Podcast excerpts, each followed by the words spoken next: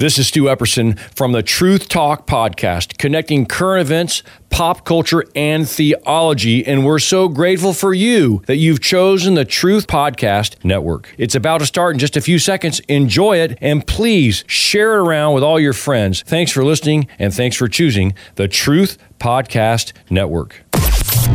This is the Truth Network. Coming to you from an entrenched barricade deep in the heart of central North Carolina. Masculine Journey After Hours. A time to go deeper and be more transparent on the topic covered on this week's broadcast. So sit back and join us on this adventure. The Masculine Journey After Hours starts here now. Welcome to Masculine Journey After Hours. We are glad to have you with us today, and we are continuing our series on the masculine journey. Not the name of the radio show, it's named after it, but the masculine journey, which is the different stages, right, Andy, that, that uh, Mm-hmm. from boyhood to death that men are supposed to go through. Yep, that's right. So, you want to tell us a little bit about uh, the stage Sure. we're going through today? We've been through uh, boyhood, Right. uh, cowboy ranger, Mm-hmm. warrior, Yep. lover, Yep. and now we're into this stage, King. king. So King for a day. King for a day, but king for a lot of years, according yeah, to that. really. Yeah, I'm just kidding. King. Uh, this stage runs from like your 30s to your 60s, where you actually begin to have influence, and through that time, where you are um, have a have an influence on whatever sphere that is, um, job, home, uh, family, um, ministry, whatever it may be. Yeah. So maybe you're sitting out there and you're like, "Oh, I'm not a king of anything." Yep. Yeah, we talked about that earlier in the other Yeah. show. You're definitely we're all kings to to a certain degree, and that's because you have a domain, a sphere of influence that you you bring up strength and a power to, um, and or you can bring if you're not a good king, you can bring you know poor a- attributes. Uh, it could be, you know, you, you could be a harsh king. You could be a uh, controlling king, which I, I'll raise my hand for that one at times.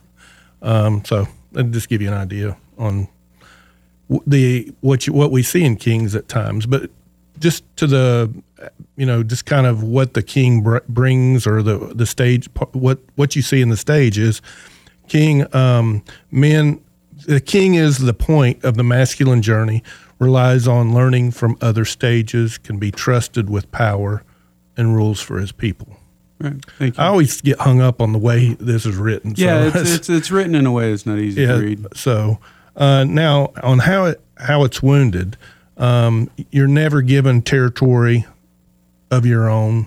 Um, territory that was given is violated. Territory given is too big. Is made a king too soon. Has a domineering mother or father, or through betrayal. Right. Yeah, um, and you could take some of those and exchange some things out. Like, uh, let's say you're made a an area manager, but the district manager above you is domineering. Yeah. Right. It, yeah. It's kind of the same kind of thing. It's not necessarily mother and father, but it can be played out in the business world that way. Yeah. And so we're going to go through in the after hours. This is where we kind of share some of our stories, play a couple more clips, and I'll go ahead and uh, put my clip out there. So Rodney, I'm first in the after hours. But anyway, um, this is from the uh, movie First Knight. Uh, It has a lot of good actors and Richard Gere uh, in it. The uh, but the uh, just my personal. What are you trying to say? Uh, just my feeling in general of Richard Gere, but it has Sean Connery, and that makes up for a whole lot, you know. in that. And Jeremy Irons, I think, is the bad guy in it, and uh, so that it makes up a, a like I said, a, a good cast. But what you have here in the First Knight is it's a King Arthur story, right? You have King Arthur in the Round Table. You have Prince Malagant, who is uh, once been a knight that's kind of fallen away and wants to uh, have a conversation with the Knights of the Round Table and King Arthur, offering them a deal. You know that he won't attack Camelot if they give him the areas outside Camelot, and so that's where we pick up the story, and we're going to listen to how Sean Connery as King Arthur really does an amazing job of being a king here. Your hand on it. We'll all live together as friends. You offer me what isn't yours to give.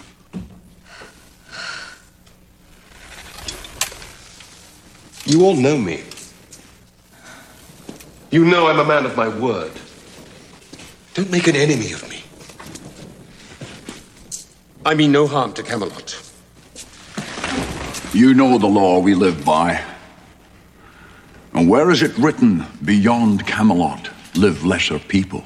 People too weak to protect themselves, let them die. Hmm? Other people live by other laws, Arthur.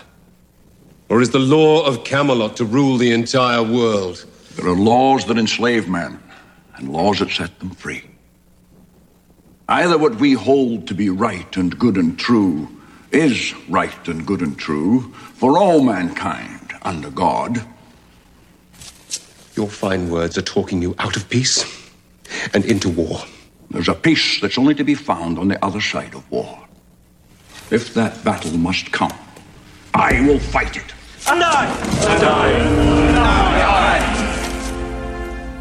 So I'd offer up that that's probably the best minute and 15 second clip that we've ever had. I mean, it's a strong one. Uh, yeah, I know I picked it. You guys could have picked it, but it's it's such an amazing clip in, in so many ways. And what you don't know is going on there.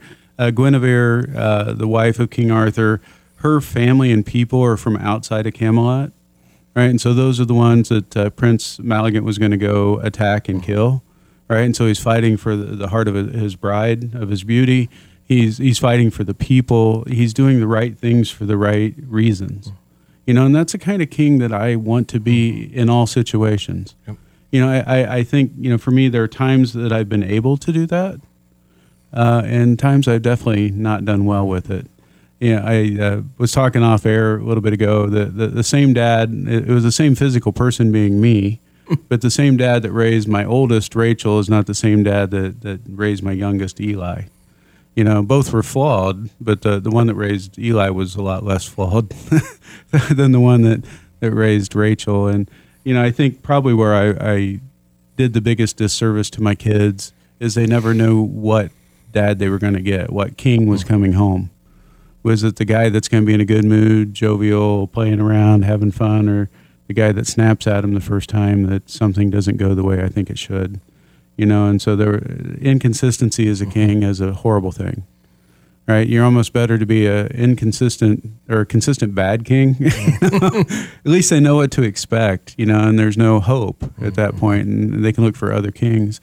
Um, but to, to be a good king consistently is, obviously the goal. And and where you become a good king it's not yes it's through effort but it's leaning into god and it's getting the healing. It's getting the wounds and stuff that you have uh, attended to and, and, and healed through those right? All the stuff we talk about at a boot camp. That's why we're so on about these boot camps is that's where it helps you become better kings you know in your life out there uh, I'll share one more quick thing and maybe more later. But in my career, when I look back at my career, I've had um, I've had both good kings and, and bad kings that I worked for.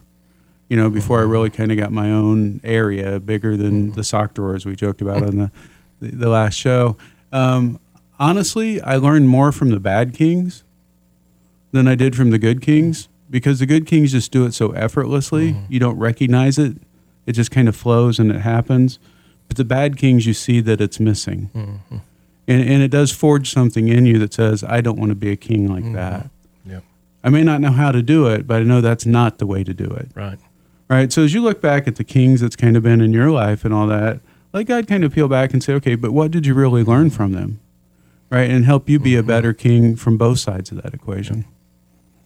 Yeah, and I'd say when you talk about the good and the bad kings, there are so few good kings that they just seem to stand out more. I, I, don't, I struggle to say where, where did I learn more, but because I had so many bad examples that you could kind of go through and cite in your life, and you know things that weren't where they maybe should have been. Because again, a lot of it comes down to pride, arrogance, selfishness. It's about me and doing that kind of stuff, especially in the business world. Um, less in the family world that I've I've seen that. So it's been fortunate not to have to really go through that on a really bad scale in the family. But as far as in the business world, you know, they just you just see bad king after bad king after bad king, and just all about me and promoting mm-hmm. me and where do I need to go instead of worrying about, well, let me build up those underneath me so that whether I'm here or I'm gone, everything runs well. Yeah, it makes sense. I I would say that although you see it more clearly when it's in the business world, the impact is more drastic in the private. When the private's bad, Yeah. it's real bad. Yeah, I mean it, Yeah, it's a, it's a it's a life, lifetime, Yeah, you know, kind of thing. You know, you see all these kids where um, they're good at sports and their love's stripped away because the dad's living through them. Yeah, right? That type of thing, and and just on and on and on, and, and abusive fathers, and uh, verbally, physically, you know, all those kinds of things. That's Ab- the wounds. fathers. Yeah, That's the a wounds wound. we're talking about healing. Yeah. Is, is, is because of poor kings in the family. right? Or unhealed men that Right, weren't yeah. able to, to to do it at that point. yeah. Right. And I'd say like my dad was just more, just didn't have any emotional ties or didn't really purposely, intentionally teach me things. Just I learned through kind of osmosis, just listening to him talk to others about stuff, or him and my mom talk about topics, and I, I picked up on, oh, this is what's right and wrong, but I wasn't really like, hey, Rodney, sat down and talked to. Mm-hmm. So that's where, you know, if you go through the boyhood stage, most of the beginning, pretty good boyhood, but boy, when you get into the Cowboy Ranger, just that lack of leadership of okay i'm going to intentionally turn you from a boy into a man that just has ramifications to this day in my life i think Yeah. you know it just continues to echo But the good news is God's not done. that's that oh god coming into my life has been such a you know mm-hmm. godsend yeah, Exactly. yeah yeah Exactly. exactly he's just been it's completely changed my perspective in life and what i look for in life and what i try to get out of life and what i want to do for others instead of just myself yeah I think as I talk with a lot of men, uh, and I, I see this in my dad's life, after learning more about his dad, I think my dad did everything he could to be a lot better dad than his dad. Yeah.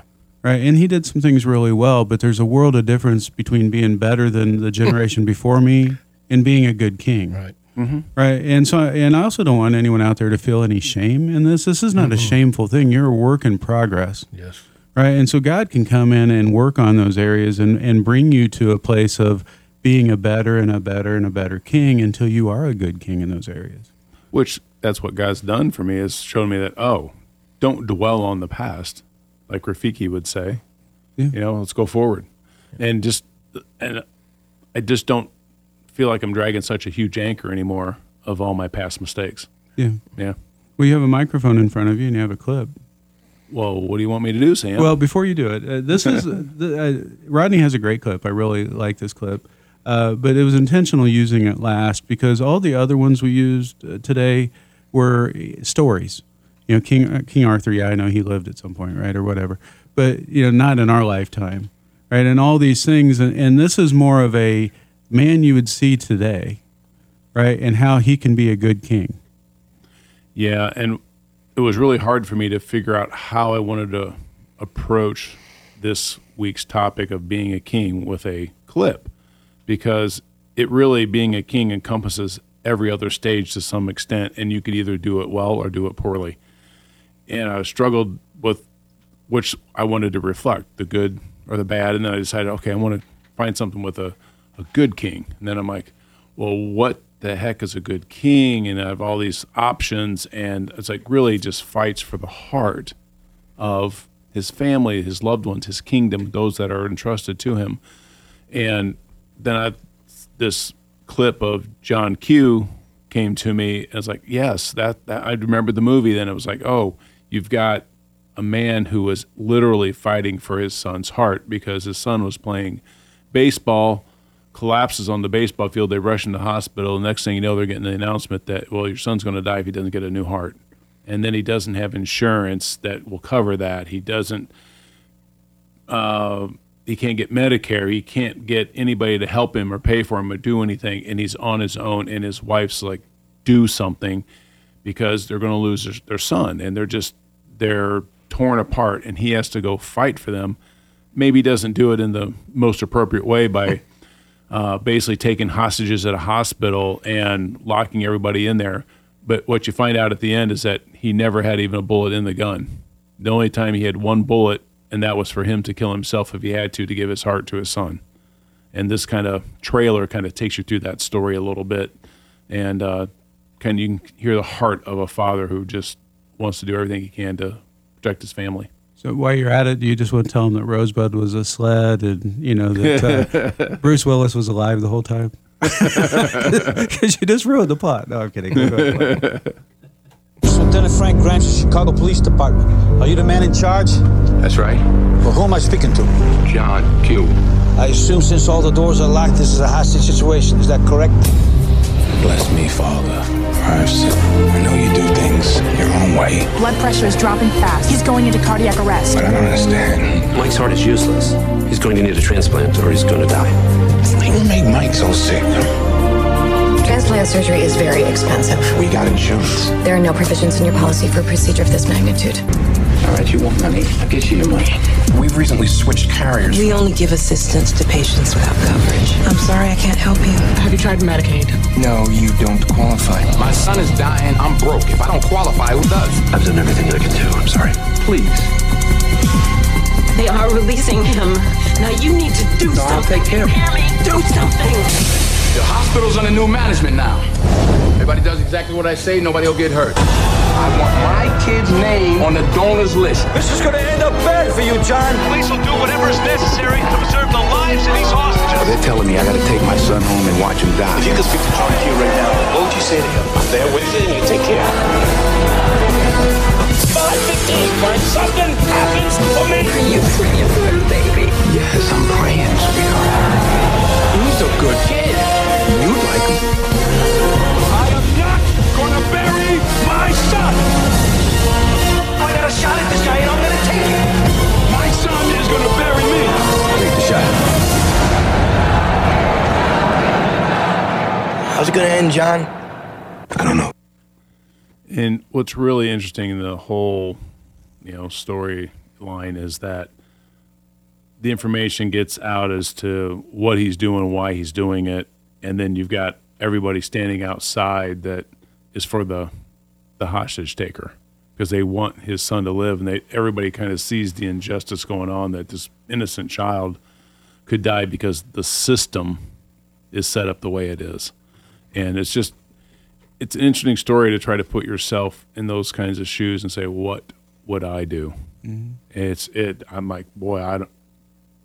Who wouldn't? Who wouldn't maybe go off and, you know, and in this story, you know, he was never really threatening anybody, just pretending to, but still, it was. It's real when you're on the other side of the threat and you don't know what's in the gun. So, it's just a tough situation that we are called to be in sometimes as a king, and we have to make very tough choices. Yeah, that's a great trailer because my heart's beating really Mm. fast at the end of it, you know, and you know that that was one that was well done and kind of speaks to something inside that, you know, what would I do in that situation? Would I have the courage to be a good king? You know, outside the conventional, what would be right to do in that situation? You know, he was still being the only way he knew how to be a good Yeah. king, you know, and fight for the heart of his son. Right. Uh, Danny, uh, Andy, you guys got any king stories you want to share? Oh, Danny's from King, so he ought to have some. I am Yeah. from King. Yeah. So um, I was just thinking about, you know, family heritage. And I think that, that clip Rodney had made me think of that. And, um, but, you know, I knew my, my dad's dad, and he was a farmer, and which made him kind of a hard man at times to hear dad and some of his brothers tell it. But it was a survival thing. But in, in essence, he was a good man and my father is a good man. And you know, I think they ruled well, so to speak. You know, not perfect and and that kind of thing. But I, I thought about that. I thought about the heritage of that, and and one of the things that that I got out of the weekend entrenchment thing, or it kind of started before that, was you quoted it earlier. I think was the scripture, the apple of your eye. Mm-hmm. Well, in the in the Christian Standard Bible, it is translated out as "protect me as the pupil of your eye." Mm. And what has happened is is that God is showing me that that you know the pupil is what lets light in in your eye, and so to to go back into the wounding and and and that kind of thing is to let more light, God's light, into the story, so to speak. So God explained to me why my father did this, or or this is how I this is how I saw this. And God sits down and says, Well, let me show you the rest of the story, kind of thing. So God becomes Paul Harvey, I guess. Yeah. So, but those are the kind of things. And, and the only other thing I can think of was, you know, I read a book, I think John Maxwell, and he says, if you think you're a leader, look back and see if anybody's following. If not, you're just taking a walk. so some of us just need to, you know, am I taking a walk or am I actually leading? So, yeah. Good. Andy? Probably mine was, I'm just, you know, I, I know that I didn't always lead well in the family and wasn't a good king there. But one that just really sticks out to me because it really contributed to kind of how I ended up here and was that I'm, I'm maybe I made, was made a king too early. I became a manager in my mid 30s, uh, first line manager, but I really liked that. And that was kind of, I felt like I had some influence and some say. And I felt like a lot of times I, I came up through the ranks to identify with people. And I thought I, but I also thought I was probably the smartest guy in the room a lot of times. And uh, shortly after I got that position, we outsourced. I lost that position, stayed with the company, went to another one, came back, thought I was going to be put back in a management role. And I used to tell people, I don't, I don't care about the money and stuff. I just, I just want some influence. I want to be able to, I want people, but it, a lot of it probably got into pride. And I wanted to be the smartest guy in the room. And for whatever reason, I was qualified, people like me. Or for whatever reason, that just never happened. And I got tired of waiting. And I think God led me into this position I am. Well, I just kind of started out, I'm just an individual, individual contributor. And I realized it was a lot about that time, started hearing Morgan talk about taking the lowest seat at the table and just kind of stepping back. And God has blessed my life so much uh, since then. And I've realized that, you know, that the leadership isn't about being the smartest guy in the room. It's not, it's not about, you know, even influence to just people to do your whim. You know, it's about understanding people. But I've had opportunities to go for more roles within my company, a management and different stuff, and I just didn't really put myself out there. Not that I won't eventually make that. I think uh, Morgan says that God wants to give power to men, but he wants to be able to be he wants to know that he can trust them with that power. And I think in time maybe, but that is not my dying need is to be a, a, a manager or a, a king in, in an area. I do not have to lead people to lead people. exactly. Well, most often your most effective leaders in an organization are not the people in charge. Right? It's it's other people in the organization that are truly the leaders that set the tone. I don't know if Confucius said this, but he should have. Too soon old, too late smart. And I think that applies in my life. And I thought I was being a really great father compared to the fathers that I knew when I was growing up. Uh, and I have one son that kind of agrees with that, and one that says you stunk. Mm-hmm. And so here again, I I find a lot of comfort in that saying, "Too soon old, too late smart." It's probably a fortune cookie. Might have been where you saw that. If it's not, it should have been. It should have been exactly. it would fit on there perfectly, along with some numbers. It does mean nothing to anybody. Um, so, question: uh, Where can we look to see the attributes of a good king? What's what's the Sunday school answer? Jesus. Jesus, right? Did you ever think about he's called King of Kings? Lord of Lords. Lord of Lords, right? So if he's the King of Kings, it means he's the best at being the king. Amen. Right. So, what's some attributes from Jesus? Uh, Andy, do you want to say something? One else? thing I wanted to add to that, though, is is the fact that does the Bible really call us kings? And absolutely, it does. In uh, Revelation one six, let me see if I can get this up here.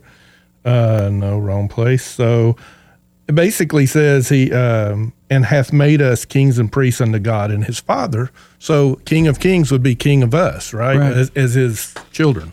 Yeah, a- and it's also talks about in Revelation 12 where uh, when the devil is cast down, right? I think it's referred to as kings Mhm. there, and that would be us. Mhm. Yep. Yeah. Um, so when you think about the King of Kings, right, Yep. what's some attributes of Jesus that would be good for us to emulate?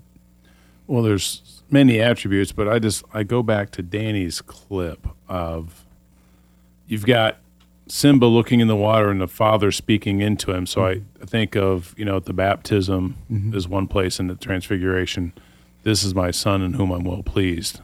Follow him. Listen to him. That is just you can in Danny's clip there. I just, I just couldn't take get off that because it's like you have a son who knows exactly who he is.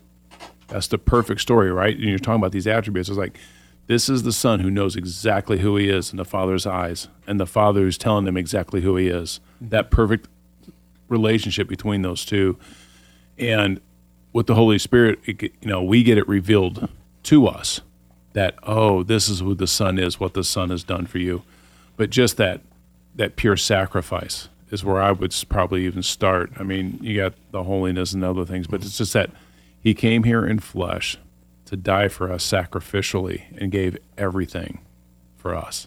That you know, we who were his enemies, he loved us before we were ever his. Right. You know, um, for me, compassion. You know, and I've shared this story before, but when he, he reaches out and he touches the leper before he heals him, because he understands the leper has not been touched in years and years and years, and that would make other people unclean, and Jesus doesn't care because he wants to attend to his heart before he attends to his body. Right. And just that, that level of compassion, I want to be able to emulate that and, and show that to others. you know his he was not influenced by popular opinion and we talk about it somewhat but the uh the reality of it is is i always think about the story where he says we're going to jerusalem and thomas says we'll go and die with you so you know this is a bad idea Yeah. but you know popular opinion didn't drive jesus anywhere he did what he heard from the father Right. Andy? Uh, probably just um, meekness, with, which is really strength under control. I mean, he, in all situations, even though he um, he p- moved in strength, he also did it in love. So, Yeah, and I would throw in there real quickly just honesty, speaking truth in love, right? How important that is to be very honest, but in a loving way. Go to masculinejourney.org to register for the upcoming boot camp coming up November 17th through 20th. Again, that's masculinejourney.org. Next week, we will finish this topic on the Sage stage. Can't wait to talk about it. We'll talk to you next week.